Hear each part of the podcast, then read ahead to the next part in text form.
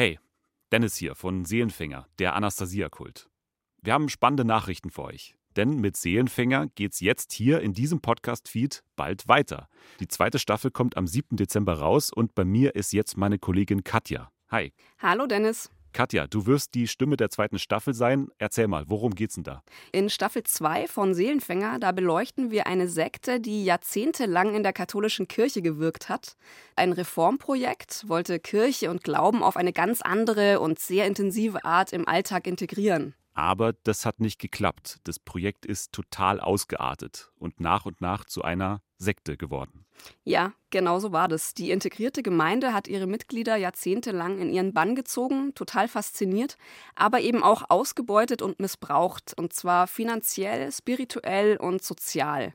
Wie genau, das erzählen bei uns in Staffel 2 ehemalige Mitglieder dieser Sekte. Und diese Sekte, die konnte einfach so in der katholischen Kirche wirken? Hä?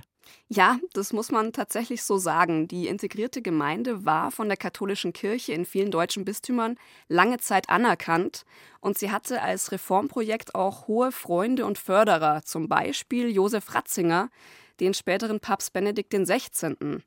Und wir haben Dokumente vorliegen, dass Ratzinger und auch das Erzbistum München und Freising von den Zuständen wussten, dass sie aber lange Zeit nichts Entscheidendes dagegen gemacht haben.